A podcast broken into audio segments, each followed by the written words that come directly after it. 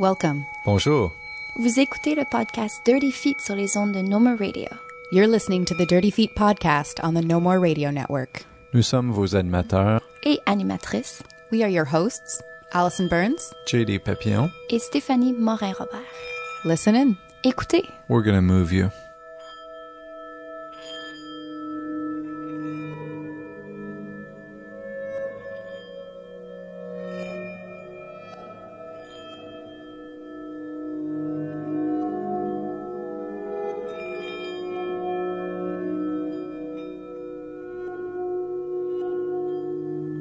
This is a special fringe edition of the podcast. one of several episodes recorded while touring the circuit of the Canadian Association of Fringe Festivals during the summer of 2015. Fringe festivals showcase non curated theater, dance, and other forms of art. You can learn more at fringefestivals.com.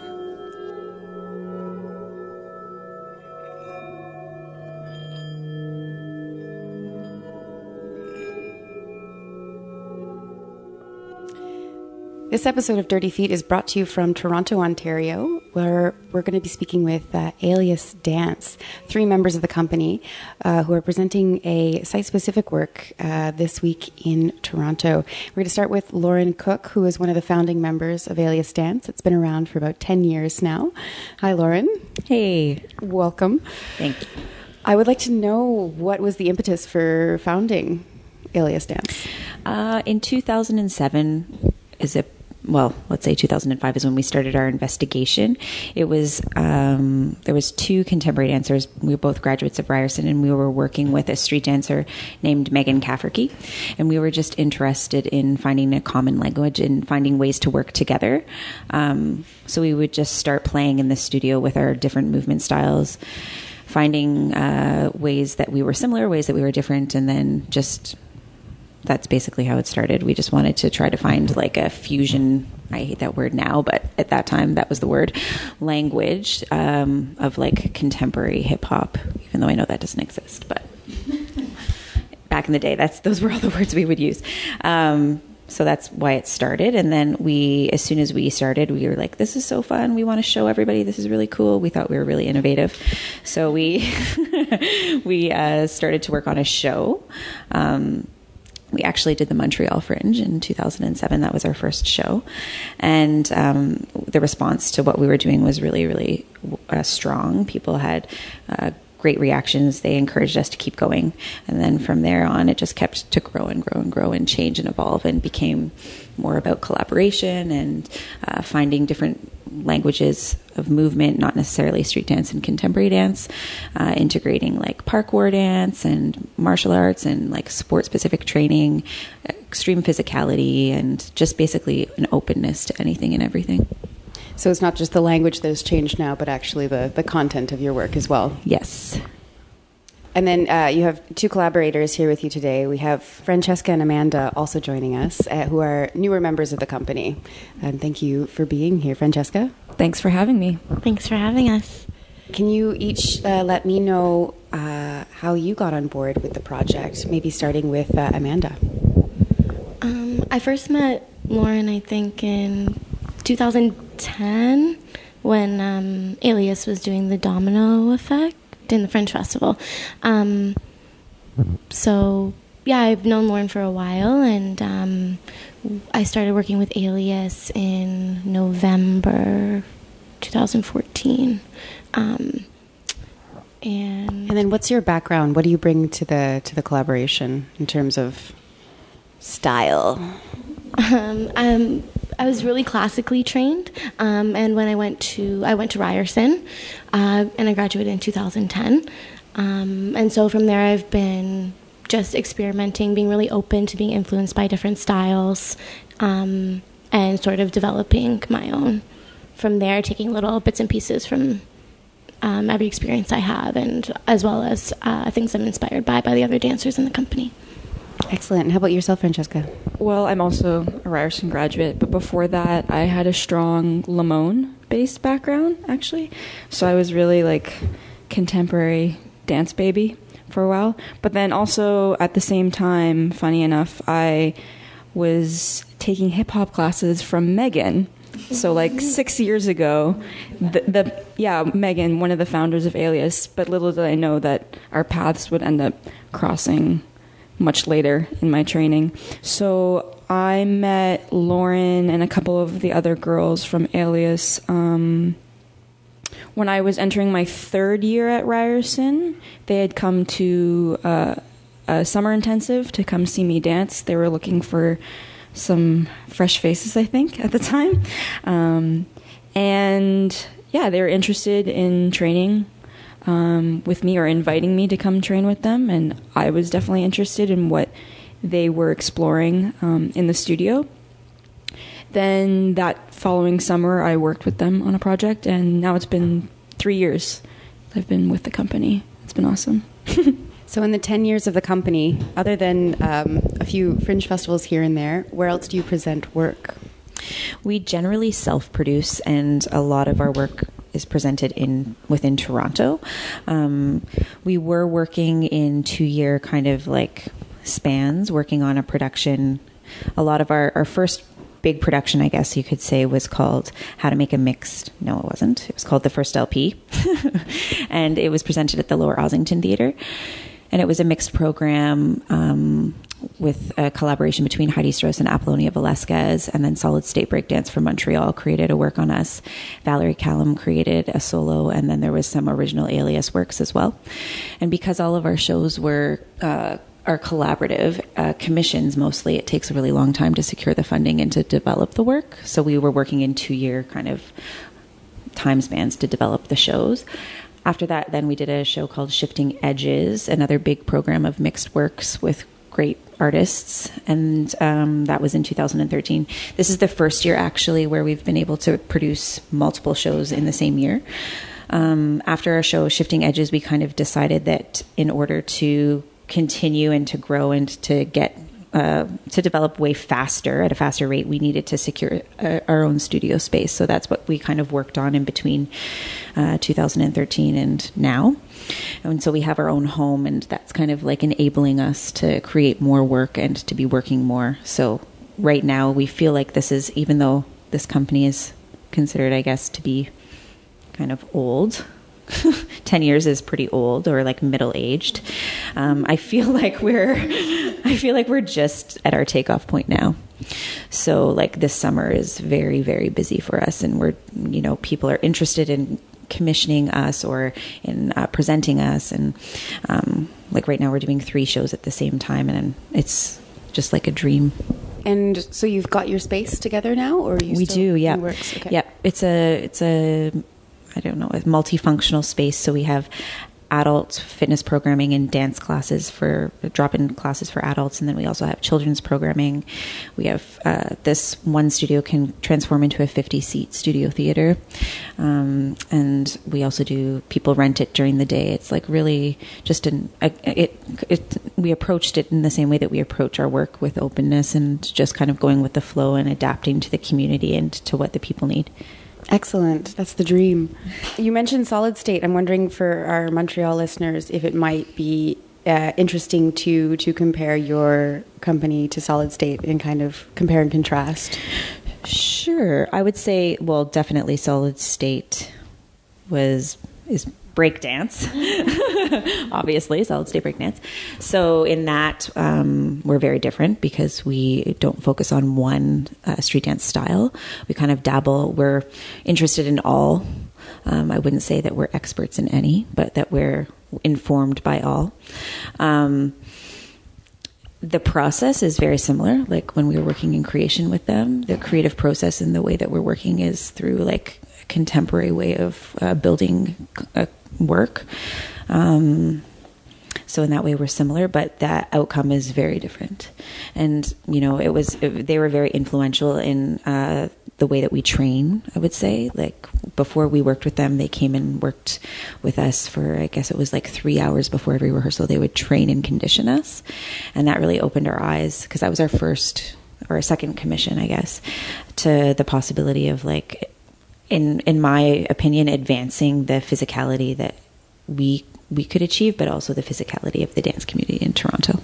Because at that time, I feel like that kind of way of working wasn't really here.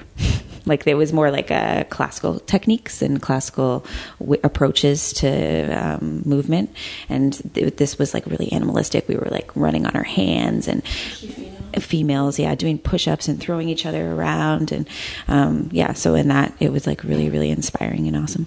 So, Francesca, when you mentioned, you know, starting to train with um, Alias Dance, you have your own method now for for training your company, or It's a, it's well, yeah. We're starting to develop our own kind of language in how we train, but it's really it's a combination of different things.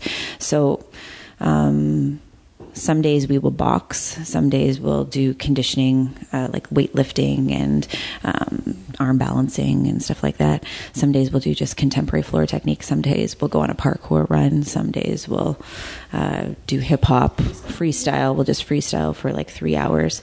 So it's it's not necessarily like you come to class and you're taking the alias technique. It's you're taking the alias alias experience.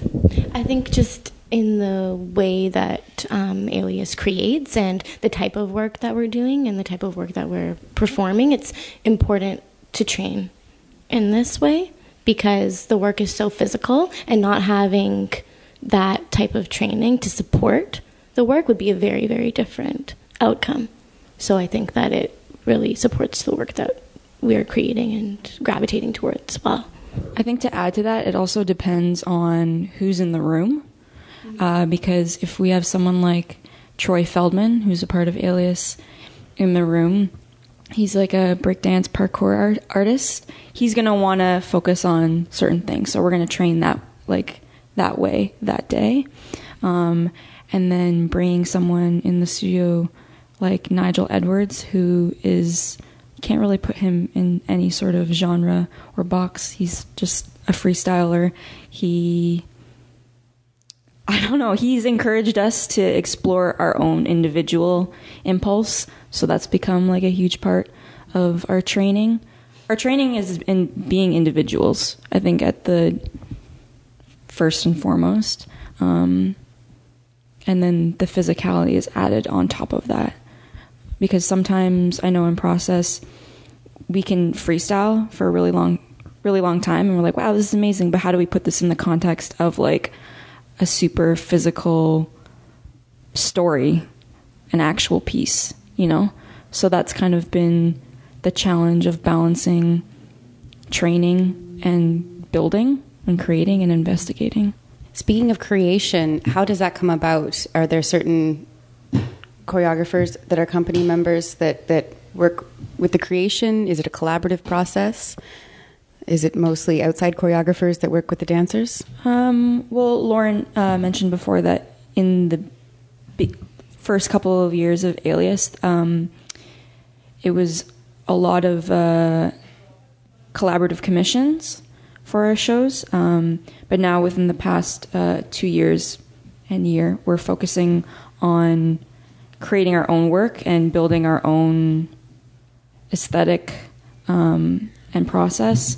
And with the show that we're doing right now, um, there is a quartet that is actually a collaboration between four of the Alias members uh, myself, Lauren, Nigel, and Amanda.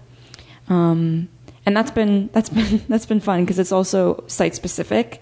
So we were in the studio, our own studio, our home, the Cornerstone, creating, and then we had to then transpose everything into the actual schoolhouse space where we're going to be doing the show. Um, and I've also done a video installation for the space, and then Nigel has done the sound design. So everybody's wearing a lot of hats. So it's um, choreographer, dancer, interpreter, sound design, video design, rehearsal director, atmosphere design. Like there's a lot of um, different roles that you kind of have to take on, and I think that is also another thing that's particular to Alias. You're, if you're gonna if you're gonna roll with us, you're not just gonna show up to class or rehearsal. So yeah, let's get talking about this this project called Animating Historic Spaces, uh, and it's at the Historic Zion Schoolhouse here in Toronto. And uh, as you mentioned, it is site specific. Um, so where do you start working on something site specific if you if you start in the studio? For this project, I guess we we went to the site three or four times before we actually started. So we had a really strong sense of what we were going to do. We used the studio time. It was really minimal studio time. It was basically a residency that we did in the schoolhouse. So we were only in the studio for, I think, for our piece, maybe one week. And it was just uh, building movement that we knew it wasn't building choreography. It was just building phrase work that we could pull from and then adapt in the space. The Hanna Kiel's piece, she built a lot of material in the studio. And then when she arrived at the space, she was in the grass and going through this kind of treed area. So she also had to just adapt. But to be honest with that piece, they've really kept the choreography pretty much the same as in the studio. Um, what makes, makes it site specific is that they've just transposed it onto this beautiful landscape. Um, the trio that we've commissioned between um, Frost, Nick Robinson, and Montreal dancer Victoria McKenzie is uh, was mostly created again. They they did some kind of like uh, initial research in the studio, just figuring out how they were going to work together, figuring out what kind of concepts and themes that they wanted to work with. Um, but then, as soon as they got to the schoolhouse again, it changed because they're dancing on a with a the backdrop of the side of the schoolhouse. It has three beautiful windows, and they're up in the windows and around the railings and running around the building. So, really, it was just again, I use the word openness over and over and over again, but just not holding on to anything that um, maybe you fell in love with in the studio. And as soon as you get there, just being like, scratch that, scratch that, let's do this, let's do that, let's use these goggles, let's throw ourselves into the grass over here, let's throw these pine needles and the audience faces. um, and and everyone who's working with us is also approaching the work in that way. The residency for us though was super important. I say it's a residency, but really it was just working with an amazing team at the Zion School who, who provided us with the space. Um, they let us move the desks and uh, play with the artifacts. And then when they realized we shouldn't be using the artifacts would replace them with like you know ones that we could use. So um, yeah that's how the work was created. Yeah i think it was just really important like lauren was saying to be open to letting the space influence our creative process. So coming into the schoolhouse with phrase work and movement ideas or concepts that we wanted to develop and then having the space around us let us or allow us to change that and adapt it. I think the other thing too about this work that we've been creating for this show, like each piece, and the thing about site specific is that your audience's viewpoint can be from wherever. So you have to take that in mind. It's not being viewed from like a proscenium kind of situation um, for all of for all of the pieces. So that's something to consider for each um, creator for the show. And then this material that you're taking into the space is that something that's been inspired by the history of the space as well? Um, the schoolhouse um, well, the things that we held on to, because I, I, can't actually tell you the history of the schoolhouse, but what I can tell you is that um, it was a space that was, again, um, an open space that welcomed farmers and people from around the community to come. And um, it became a community space as well as a place of education where you could learn about new technologies and advancements in farming and um, just things like that. It was a place where people could gather and share information and learn from each other. Uh, the schoolhouse invites school groups from around the city to come for field trips there, and they take on a day of school in the year of 1910, where each student uh, wears the name tag of one of the students that attended that day of school in 1910, and they act out a day of school. Um, with uh, one of the museum curators acting as the teacher, and they they play with um, the chalkboards, or sorry, the slates, and they write with their lead pencils and um, yeah, so just using all of that information, we also got all of the archival photographs from the museum. They digitized them for us. So we were really inspired by seeing all of those images. They had images of the uh, first construction of the schoolhouse. Um, they had images of all of these different classes of people. They were really ghostly, so that inspired us inside the schoolhouse. There was images of them. Uh, participating in gym class, which was like people going up into handstands and jumping over sticks and like, yeah, yeah. And we're like, perfect. That's it's so like those are the things that inspired us. The the visual stimulation of like being in the room with the artifacts and kind of being like, what's this? Uh, what is this? What do you use this for? We would ask the curators, and they would go into a little bit of history of those things. We have these this beautiful viewfinder that we found. We had no idea what it was. We're like, "What's this? This feels like drunk goggles," and they're like, "They're like, oh no, it's it's to look at photographs." So then we we used that in the space, and it inspired the work. So these are the kind of things that we adapted when we got there. Well, I'd say the one, well, one of the big challenges for the space was the desk situation um, and how we were going to get people to be seated in the space and how they're going to view it. So um, inside of the schoolhouse, um, the audience can see the work from multiple sides. But then also at the back of the space, Lauren and I actually do a duet on top of these original like antique desks that kind of opens opens the work. Um, and it's been it's been really interesting to work with the actual physical pieces, original pieces, because you feel like as you touch them and, and, as you put your weight onto them, you, you there's like a physical memory there. And then once we have the lighting going and the music and and the projection, it's really ghostly. I mean, I think each piece has its, own atmosphere and feel. Um, the first one, the first piece by Hanna Kiel, the duet travels quite a bit. Um, so it actually physically pulls the audience closer and closer towards the schoolhouse. And then the second work, um, which is up against the wall, the trio, is a very light and fun, fun work, um, super physical, and again introduces the actual physical schoolhouse and maybe a more childlike energy. And then once we go inside, it's kind of, it's a little bit. I don't want to say it's like morbid or, or dark or anything like that, but it's um, the space is really transformed into.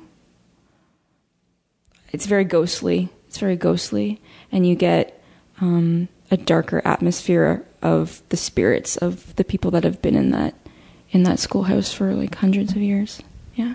Is the intention of the work a, a, tribute to history? Is it about just animating a space that's been empty? I would say, yeah, it's definitely been a goal for us to like find. We didn't want to just go into the space and make a dance. Um, we definitely wanted for for us like artistically. I am really interested in like the memory of of space and the memory of time and uh, the the thinking about the number of hands that have touched this desk or been in, against this wall and um, um, embodying those kind of senses, I guess. I don't know. Um, so we just riffed off of that. And like the fact that they actually have the kids come to the schoolhouse and take on the identity of one of these children from 1910 was really inspiring to us. Um, as much as possible, we wanted to exactly like pay tribute t- to this schoolhouse and to the people who keep it running and that are working hard every day to like maintain it and make it available to the general public and keeping its history alive. Um, it's important to us that like as art makers that these these places stay alive because they're so inspiring artistically. Um, it's it's I feel like it's really pushed our work. I'm really proud of the pieces that we've made here, and I, I don't think they would have been able to be what they are without this space. Um, it's really like I, I can't even explain it. As soon as we got there, ideas were like flooding, and we, it was more about editing than about coming up with ideas. And we don't have that same experience in a theater or in a studio. So, from this, I would say that mm, if I would say that I would love to work in spaces like this more often.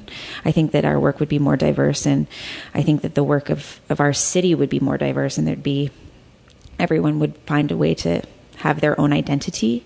Um, if we could do this every every year, then I'd be down. Like we talk about it all the time. It's really a dream come true. Like we've always been like, I wish we could do this show. We're always building atmospheric uh, environments anyway in our shows. We are not into like the proscenium theater.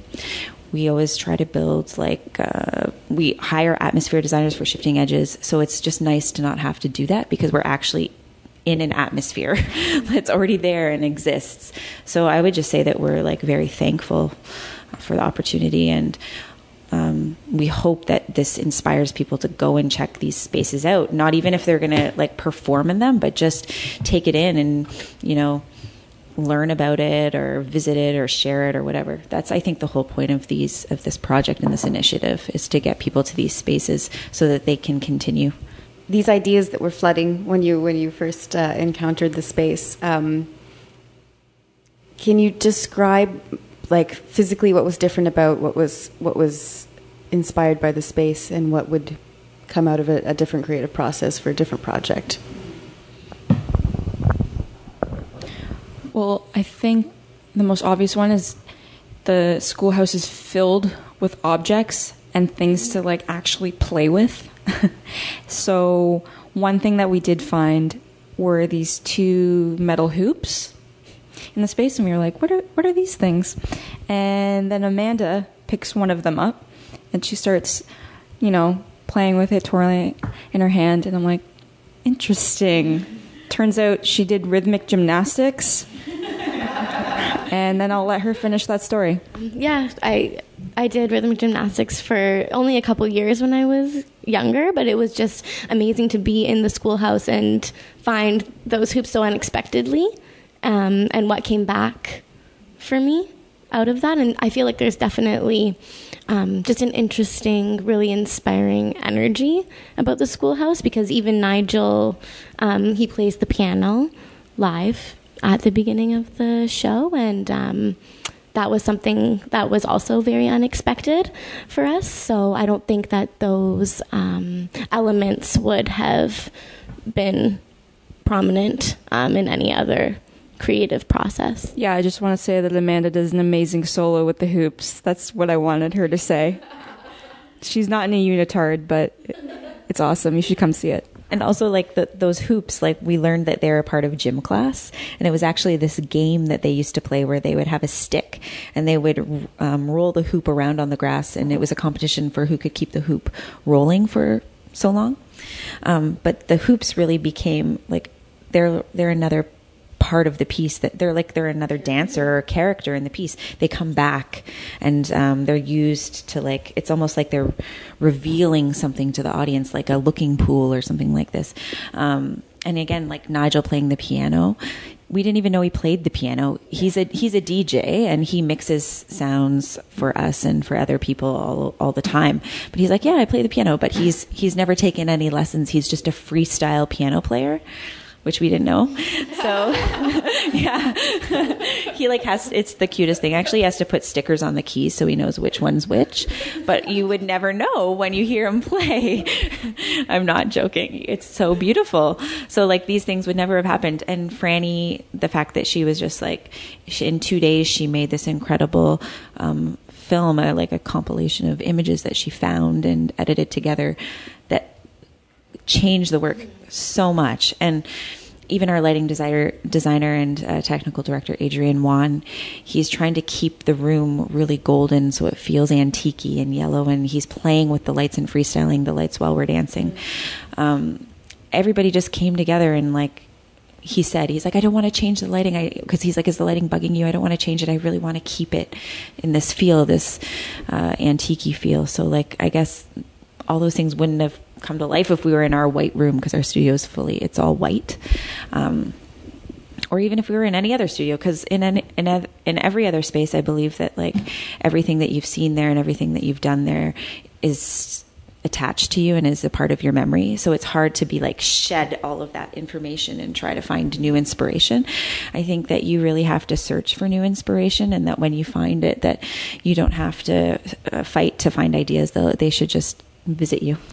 So, the historic Zion Schoolhouse is located at 1091 Finch Avenue East, and uh, you're performing July 10th to the 12th at 7:30.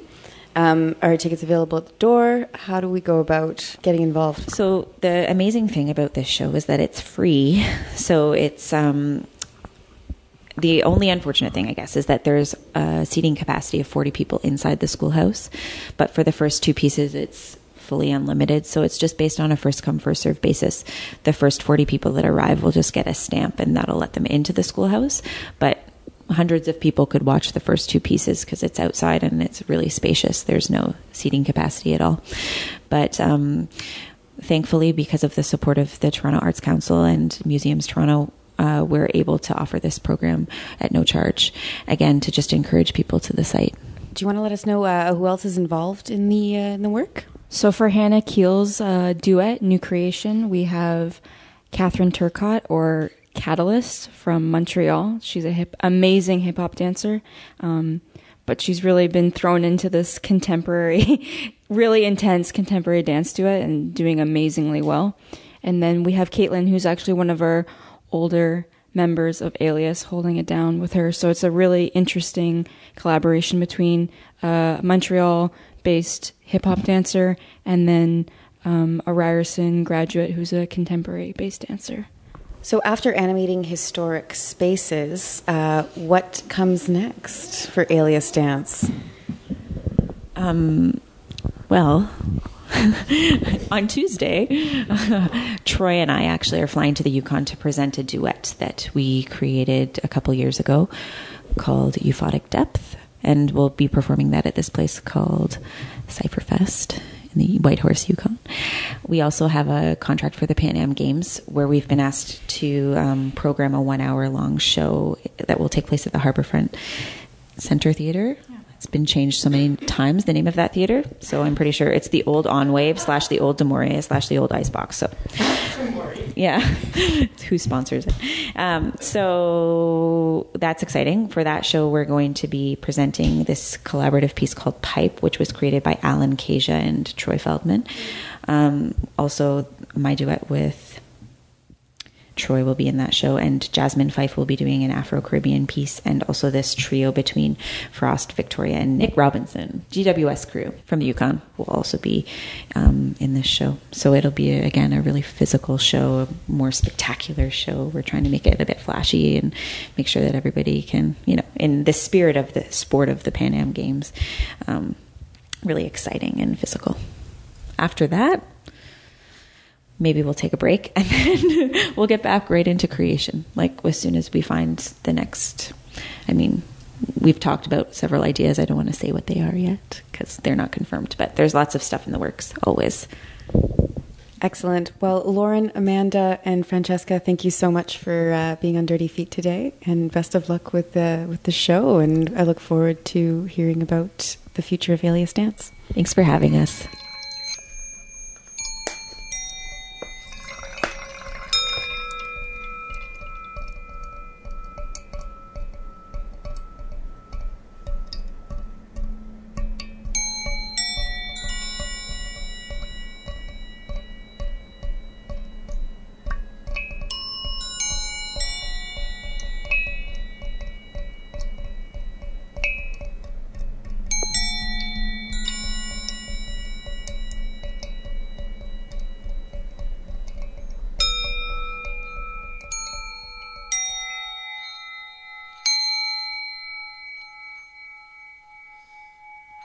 The Dirty Feet podcast is produced and hosted by Produit et animé par Allison Burns, JD Papillon, et Stéphanie Morin-Robert.